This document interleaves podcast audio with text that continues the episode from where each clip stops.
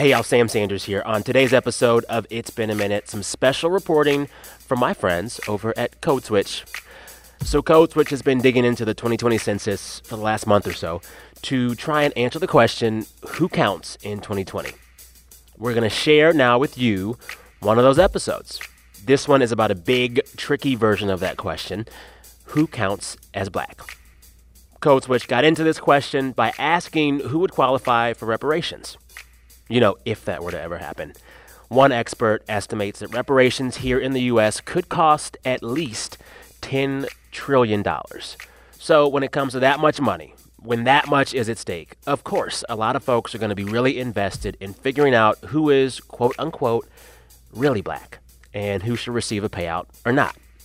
Okay, you can catch all of Code Switch's episodes about the census and also other reporting they've done on how coronavirus is affecting communities of color all of that is in their feed. But now I will let Code Switch hosts Shireen Marisol Meraji and Gene Demby, my play cousins, take things away on ours. Okay, enjoy. I'm Shireen Marisol Meraji. I'm Gene Demby, and this is Code Switch from NPR. This week, we're talking about this big, unwieldy category that we normally just call black. I identify as a black male. I identify as African American. I regard myself as African because I'm a descendant of African. I'm half Indian and half Guyanese. It depends on the audience, yeah. but I'll say black. So when do you We hit up some folks in St. Louis and outside the Blacksonian here in DC, where I am. Uh, mm-hmm. Uh, back when you know we could actually go outside Remember those days? Oh, yeah. That was like, what, a month ago? The halcyon days. Black folks obviously describe themselves in a bunch of different ways, but throughout the course of American history, black folks have been officially referred to in a bunch of different ways, depending on the political moment. That's right. During the first U.S. Census back in 1790, they were referred to as slaves. In 1840, free colored males and females and slaves. In 1890, black, mulatto, quadroon, octoroon.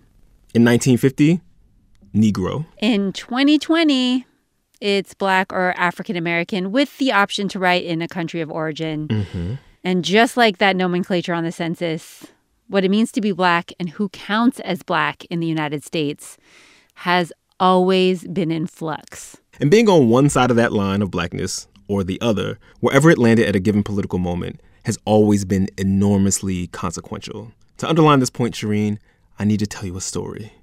We got to go back to the mid 1990s. if you listen to this podcast enough, you know that Gene and I make a lot of references to the mid 90s. Um, in 1995, I was a freshman in college. I had just been introduced to Nas's Illmatic album. My mind was blown. I was rocking baggy overalls. Uh, good times. But this isn't about me. it's at this time that a certain Philly girl, whoop, whoop, is also about to start her first year at Tufts University in Boston. It's like the week before school starts, you know, sort of like a pre orientation if you want to go. That's Christina Greer. I'm usually identify myself as black American. And back then, her university was offering like this onboarding session for incoming black students. So already you get to sign up as to whether or not you want to be with black students for a few days before school starts. Uh huh, right. To take part in the here's what y'all need to know about life at a PWI real talk session. Exactly. And for those who are not in the know, PWI stands for predominantly white institution. All right, so at this time, Chrissy's freshman class is the blackest class in the history of Tufts. It had a whopping 60 black people, Shireen. 60 black people. Uh, so the blackest class, so 60 black people out of how many? 1200. What? That's yes. the blackest class in the history of her university? Again, PWIs is a very low bar you got to clear. Right. You're right. So during one of the sessions at this orientation thing, one of the people running a discussion asked everyone in the room a question. They asked the students to close their eyes and raise their hands if their parents told them, now when you get to, you know, school, don't be messing around with those black kids. And I thought that was a really odd question. So I opened up my eyes and I realized that everyone's hands were raised except for the black Americans on the trip. Hmm. Christina says most of the people in the room had their hands up. What? Yes, exactly. Except for the six black Americans like her who weren't immigrants or the children of immigrants. They were what, you know, Christina called JBs for just black. Huh. And of course, Christina knew all about these stereotypes. She said at our mostly white private school, sometimes people would say some sort of slick stuff to her and assume that she must have been Caribbean because she was such a strong student. But I didn't realize the extent to which parents, black immigrant parents, told their children certain things about black Americans. And that sort of rattled me my first week of school. Uh, very understandably. Very understandably. When classes started, Christina kept noticing these distinctions between JBs, like her, and the black immigrants. Like, she was part of the big, large black student group, the sort of Black Student Union. But Caribbean students, they still had their own separate affinity group. The African students had their own affinity group as well. And of course, some students belong to more than one group at a time. Yeah, so sometimes the students in those student groups saw themselves as part of one community altogether, and sometimes they saw themselves as distinct. Mm-hmm. That was very similar to when I was in college. We had La Raza, which was sort of this umbrella Latinx organization, and then there was Mecha, which had more of a Chicano focus. Berkeley had an organization called Acción Boricua y Caribeña, and that was for Caribbean Latinos. So, yeah, it's very similar.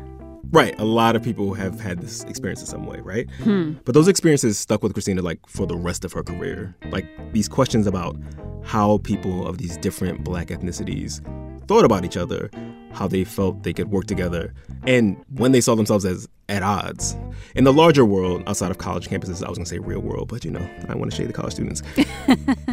In the larger world outside of college campuses, which of these boxes of blackness you slide yourself into could mean whether or not you have access to social capital, to safety, or potentially somewhere between 10 to 12 trillion dollars. Ooh, that's a lot of money. It is a lot of money, I know, Shireen. Some of it might even theoretically be mine. And you can't hold none, sorry. well, we're going to get into all of that after the break.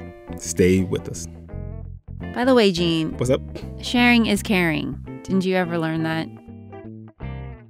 This message comes from NPR sponsor BetterHelp, the online counseling service dedicated to connecting you with a licensed counselor to help you overcome whatever stands in the way of your happiness. Fill out a questionnaire and get matched with a professional tailored to your needs. And if you aren't satisfied with your counselor, you can request a new one at any time free of charge. Visit betterhelp.com slash minute to get 10% off your first month. Get the help you deserve with BetterHelp.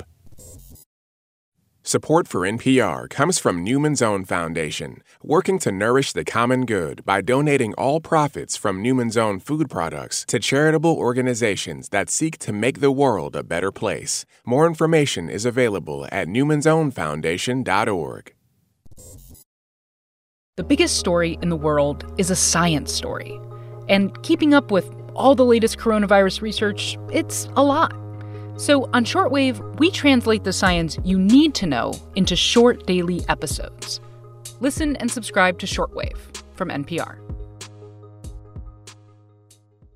Gene. Shireen. Code switch. Okay, before the break, we threw this staggering number at y'all.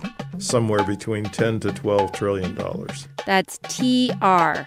Trillion. Trillion. All right, where is that staggering number from?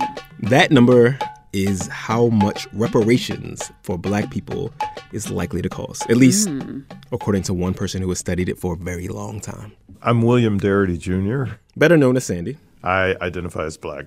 I sometimes use African American, but definitely not the other categories.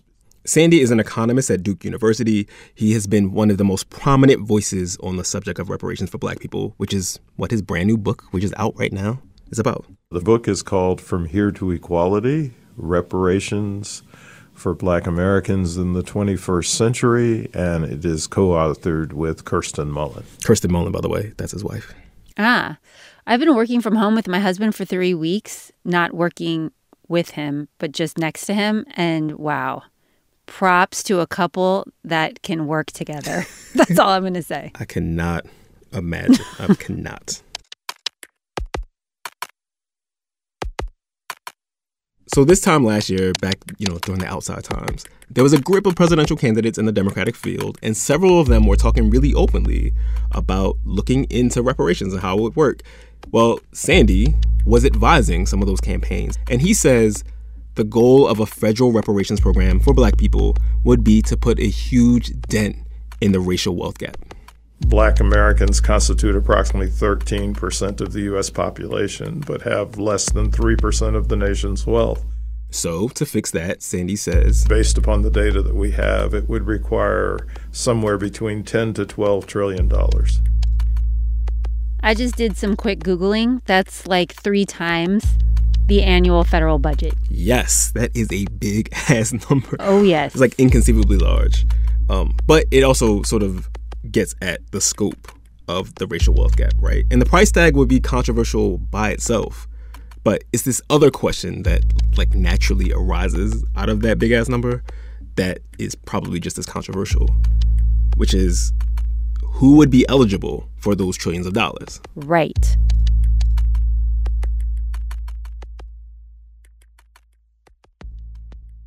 All right, y'all. So, some really big caveats here before we go forward. This is not a conversation about whether reparations is good or bad, or about the current political viability of reparations, or looking at how different models of reparations have worked in the past. There are so many things we could go into in this episode, but we can't because this episode is not about those things. Those are going to be in a very different episode.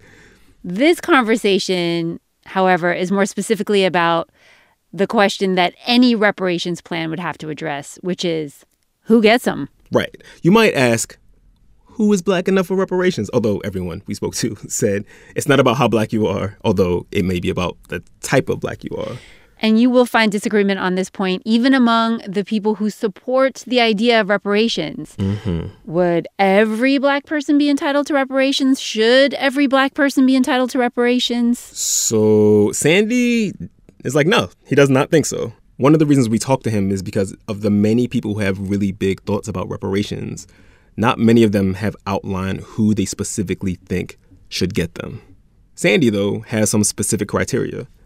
Number one, an individual must have at least one ancestor who was enslaved in the United States of America. And number two, for at least 12 years before the enactment of a reparations program, an individual would have had to have self identified as black, Negro, or African American. So, in order to get reparations, according to Sandy, you would need one enslaved ancestor who was in the United States, mm-hmm. and you have to have identified as black on official documents for at least 12 years. Right. All right. Let's start with number 2 mm-hmm. Why the 12 years of identifying as black on official documents? Okay, number two is like the somewhat easier question. so Sandy and his colleagues said that you know, at first the number was going to be like 10 years. Mm-hmm. Uh, and then they said, well, it would probably need to be two Senate terms. So 12 years is two Senate terms. But the specific time is not really the point, right? They said the bigger functional reason why you need a time period is because it would make sure that people were calling themselves black way before there was a chance that they might, you know, actually be paid for being black. Hmm. Plus, it also gets around the janky ways that people talk about, like racial lineage gleaned from like DNA tests. Right. So you can't say, oh, hey, I did this test and it says I'm 8% West African. Where the hell are my reparations? right. You'd, you'd have to actually consistently show that you identified as black for a certain period of time. Exactly. All right. So the first part of Sandy's criteria, the enslaved ancestor part, mm-hmm. um, that seems a little tricky. That's an understatement. The first distinction is one that I think makes people uncomfortable. So it's not uh, my gentlest argument. And his argument gets right into some of these differences we've been talking about when it comes to black ethnic groups and identification. The first argument is that there's a difference in the way in which more recent immigrants came to the United States and the way in which descendants of enslaved Africans in the United States got here. And, and so the first group uh, essentially has come in some in some respects on a voluntary basis. So if you voluntarily migrate to a racist society, are you eligible for compensation for the racism that exists in that society? So that that's the rhetorical question I'd like to pose. All right, so if I'm hearing him right, if you chose to come to the US, mm-hmm. you presumably knew it was a racist place. Right. And you don't have the same right to be paid as people who were brought here against their will in chains and enslaved for hundreds of years. That argument he's making makes sense in the context of the second part of his rationale. Sandy is thinking specifically about reparations as redress for a particular injury that goes back to the slave period in the United States.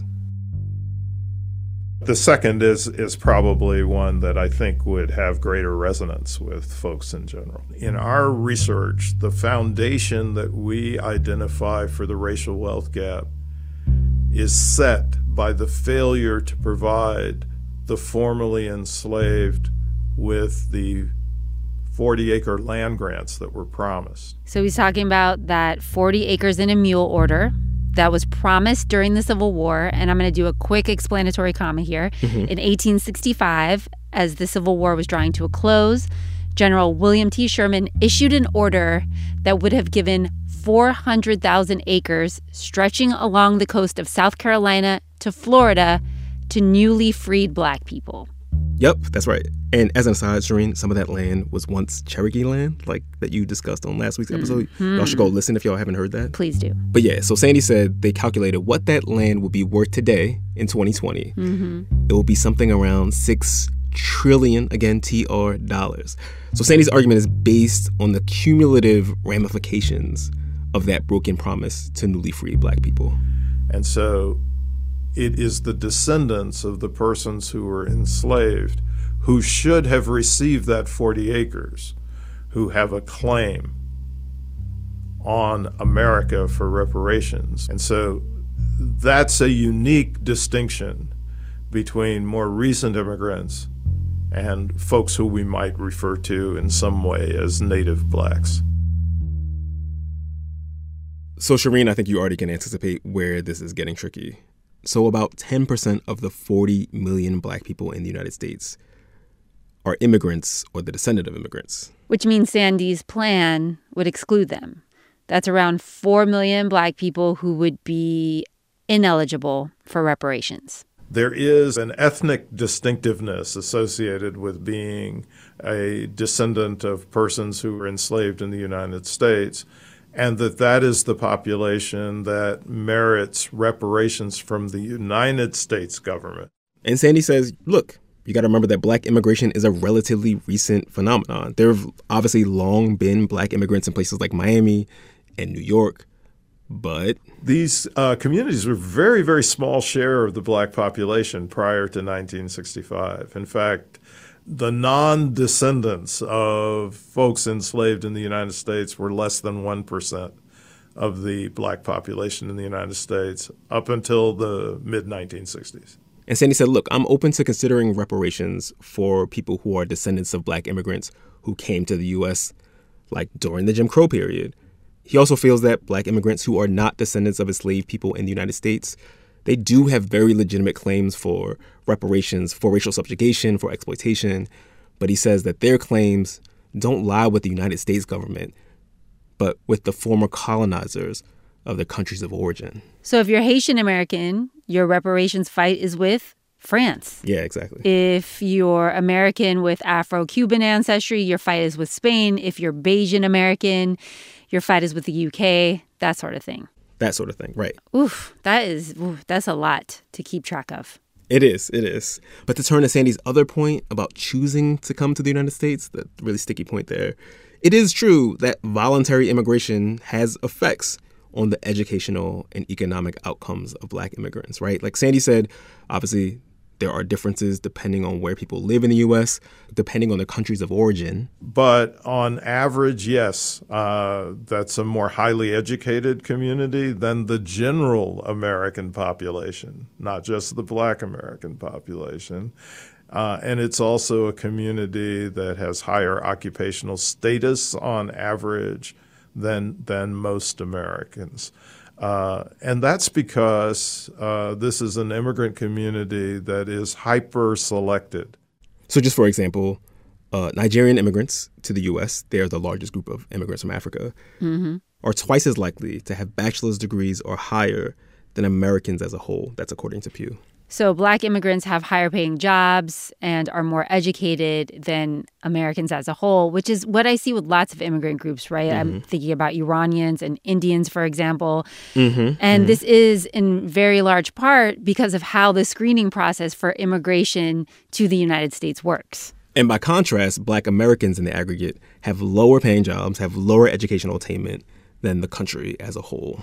Right. And I'm assuming you're talking about what Christina calls JBs here. Yeah. Just black mm-hmm. people. And then, or what Sandy calls native blacks. Right. You know, it, it's interesting because it is fairly easy to point out high profile black Americans, at least in politics, whose parents are immigrants. The most obvious is President Barack Obama. But then you've got Kamala Harris, um, Colin Powell. To your point, Sandy is like, this is very much a thing. He says, obviously, proportionally, the children of black immigrants are overrepresented in positions of prestige in colleges broadly, but especially at top colleges, like we saw with Christina, in Hollywood, in the halls of power. And all of this, of course, is like a little harder to quantify because when you're talking about like elite spaces, you're necessarily talking about like small numbers of people who are very, very prominent. Yeah, I, I brought up politicians, and there have only been 10 black senators in the history of the United States. Mm-hmm. So, you know, saying 20% of them, for example, were children of immigrants, it sounds like a lot, but you're really just talking about two people. But that prominence is part of the context. I mean, we're talking about reparations in this conversation, but you can hear or read some iteration of this set of concerns all the time, like very easily. Like, say, when black actors who aren't from the United States get cast in these big Hollywood movies about slavery in the United States. Mm-hmm. You know, there's mm-hmm. this discomfort, even this resentment. They feel that the experiences of black immigrants are not representative of black Americans or JBs, as Christina would call them. Even though black immigrants are very often in these high profile positions in which they quite literally represent black Americans to the world. Yes, I'm hearing all of this, but also, Gene, mm-hmm. You know, we talk all the time on this podcast about the broadness of anti Blackness in housing, in education, in policing, in health outcomes, uh, which we're seeing really dramatically right now. Mm-hmm. And that shadow, it doesn't skip over Black immigrants or their kids. Right. And that's a point that Sandy acknowledged when we were talking. And I would agree that the police don't ask you where you're from if you're black.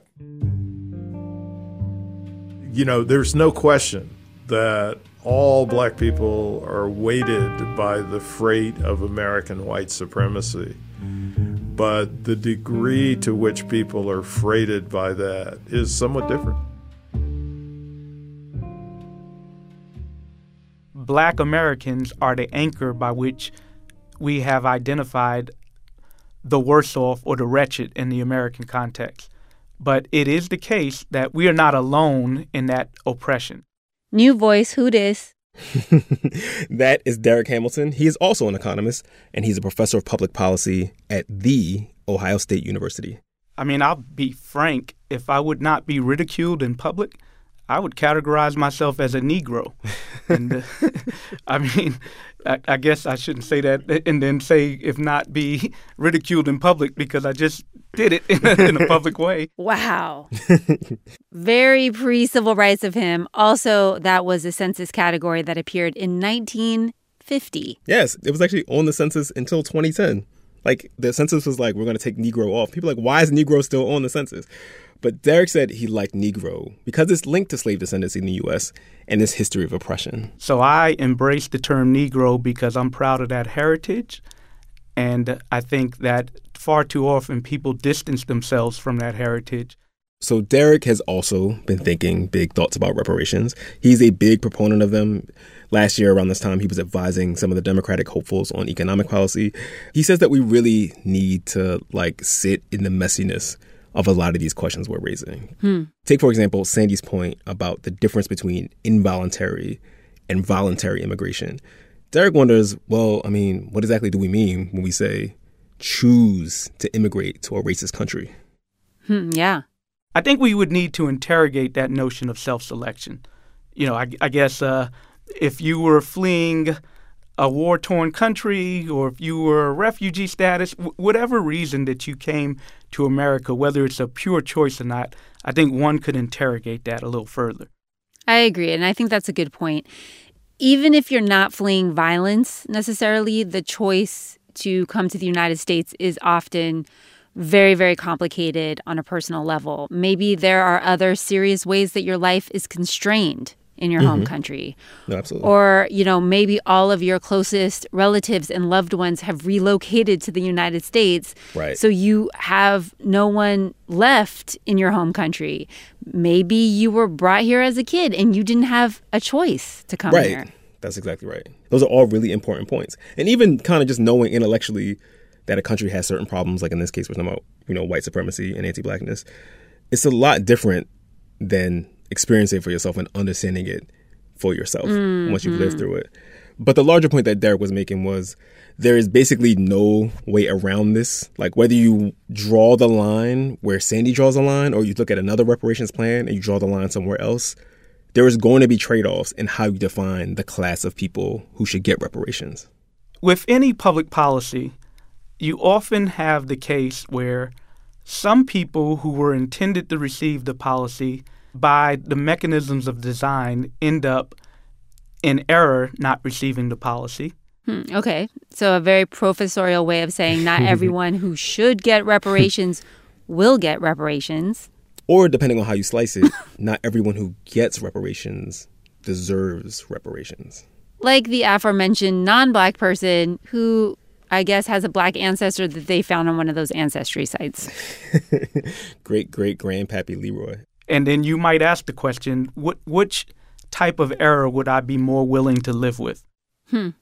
I can't help but think about Sandy, who wants to to have a narrower definition here, mm-hmm. um, but was also saying, you know, he really wants federal reparations to help close the racial wealth gap.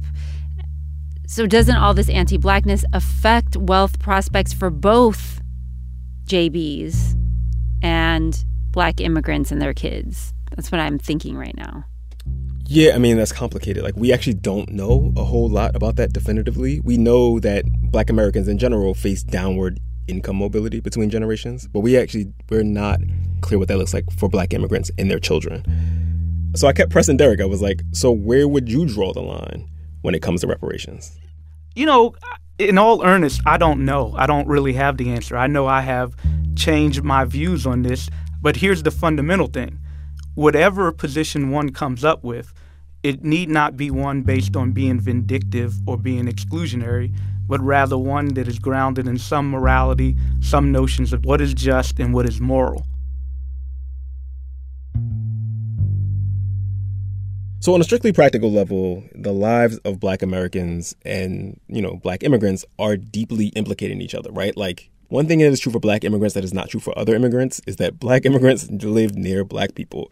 So it's really hard to neatly disentangle black people from black immigrants. So even when we move away from conversations about reparations, there are a lot of ways that black people's fates get tied up with each other. There's a real specific anti blackness that is part of the fabric of this nation that black immigrants get caught up in because they're with black Americans. That's Christina Greer again. She's originally from Philly. We mm-hmm, heard from her mm-hmm. at the beginning of the podcast. She was telling us that story about when she was a freshman in college in the mid 90s. now she is a political scientist at Fordham University. Black immigrants largely from Africa, um, but many from the Caribbean as well. They're roughly 10% of the undocumented population, but 20% of the deportations. Ooh. Because black immigrants tend to live in black communities with black Americans. Those communities are hyper surveilled and over policed. What some people would just argue is a not a big deal. It's just a stop and frisk, you know, or it's just a quick search for some marijuana can turn into an ICE arrest and completely upend a family and a community. So, Christina wrote a book about how black people of different ethnic groups think about each other. It's called Black Ethnics, Race, Immigration, and the Pursuit of the American Dream. You know, it's a long legacy of people coming to this country, trying to assimilate as quickly as possible so that they can become American, whatever wild, diverse definition that is. But this was the first time that I had spoken to people who were saying, no, I'm choosing to actually remain immigrant if I can, because to become American for a Caribbean or an African means to become black American. Yeah, and to become black American means you're more vulnerable. You are in danger in this country. Yeah, and it sort of casts a slightly different light on all those people in the room with Christina when she was in college who raised their hands, you know? Like the what mm-hmm. what the motivations of their parents were. Like obviously it just makes it a little more complicated. She says that black immigrants draw these lines around their identities differently all the time, just depending on what they need to get by from day to day. So if you live in a community that's predominantly black, we saw that certain respondents would say, "Well, I'm I'm Jamaican." Or I'm Trinidadian, or, or you know, I'm Ghanaian. But if you have a large white population and there's a sprinkling of black people, depending on, say, class or how people are accepted or treated, you may just say, Yes, I'm black, just like the five other black people in my class. Or to separate yourself from those five other black people in your class, you may say, I'm actually, you know, Jamaican or Haitian or Ghanaian. I think Christina's findings are all really interesting, but I can't help but wonder where she lands on reparations and who should get them. Right. So she didn't answer that question exactly, but she did say, okay, so undergirding this sense that black folks of different ethnic groups are in competition for, you know, college spots and money from the government and all sorts of other things, right? Is this idea of scarcity. Like, it's this idea that we've internalized. Mm-hmm. Um, and she says that scarcity is not actually a real thing. Hmm. Like our country is too rich for there to be scarcity. And she told me this story about how she thinks about blackness more broadly. It takes place right where we started, sort of. It's at a university, only this time, you know, Christina is a professor in New York City. My dad came to visit me in my office last year, and we were we were going out to dinner. Um, so he came to pick me up, and I was like, "Come upstairs, so you can see my office." And you know, he hadn't been there before. And so she shows her dad around, and then they get all bundled up because it's cold out, and they go outside. We leave the building, and I say, "Dad, sorry, we got to go back in. I forgot to introduce you to the lunch ladies."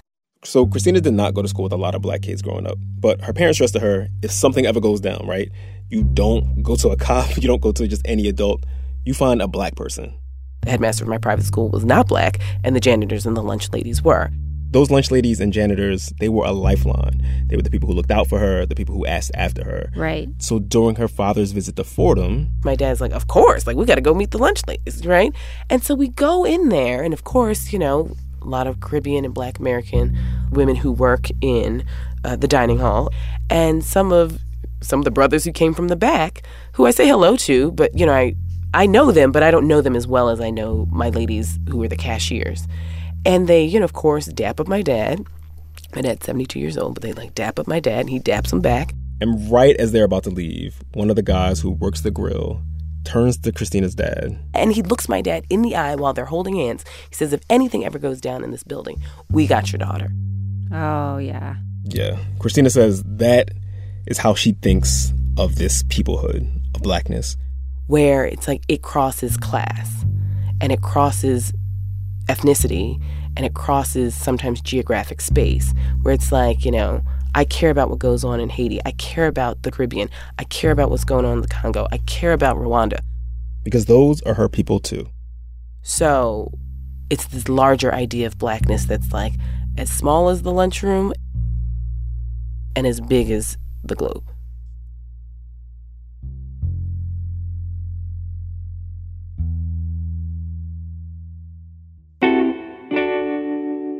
All right, y'all, that's our show. Please follow us on Twitter. We're at NPR Code Switch. You can follow Shireen at Radio Mirage mm-hmm. and me at GeeDee215. We want to hear from you. Our email is codeswitch at npr.org and subscribe to the podcast on NPR One or wherever you get your podcasts. Oh, and if you haven't already, don't forget to subscribe to our newsletter too. That's npr.org slash codeswitch newsletter. Also, special thanks to Tiffany Drayton and Michael Hicks for the help on background for this episode. And also a big shout out to our play cousin, or I guess play sister really, Andrea Henderson, former Code Switch intern, Yay. who is now a reporter at St. Louis Public Radio. Gene, I think Andrea might be too young to remember the movie CB4. Uh, it was a very popular comedy during our youth. It was. And there is a song from that movie that is giving me life after listening to all this. I don't know about you. Let's hear it. I'm blacker than black, and I'm black, y'all, and I'm black, y'all, and I'm black. I remember going to Blockbuster Video to rent this movie. Damn, I feel old as hell after saying that.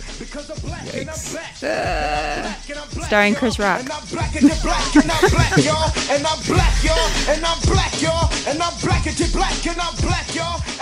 This episode was produced by Jess Kung and Leah Donnella. It was edited by Leah and Steve Drummond. Shout out to the rest of the Code Switch fam Kumari Devarajan, Karen Grigsby Bates, L.A. Johnson, Natalie Escobar. Our interns are Diane Lugo and Isabella Rosario. I'm Gene Demby. And I'm Shireen Marisol Meraji. Wash your hands, stay safe, be easy. Peace. The world is in a dark place. Find a light with NPR's Hidden Brain.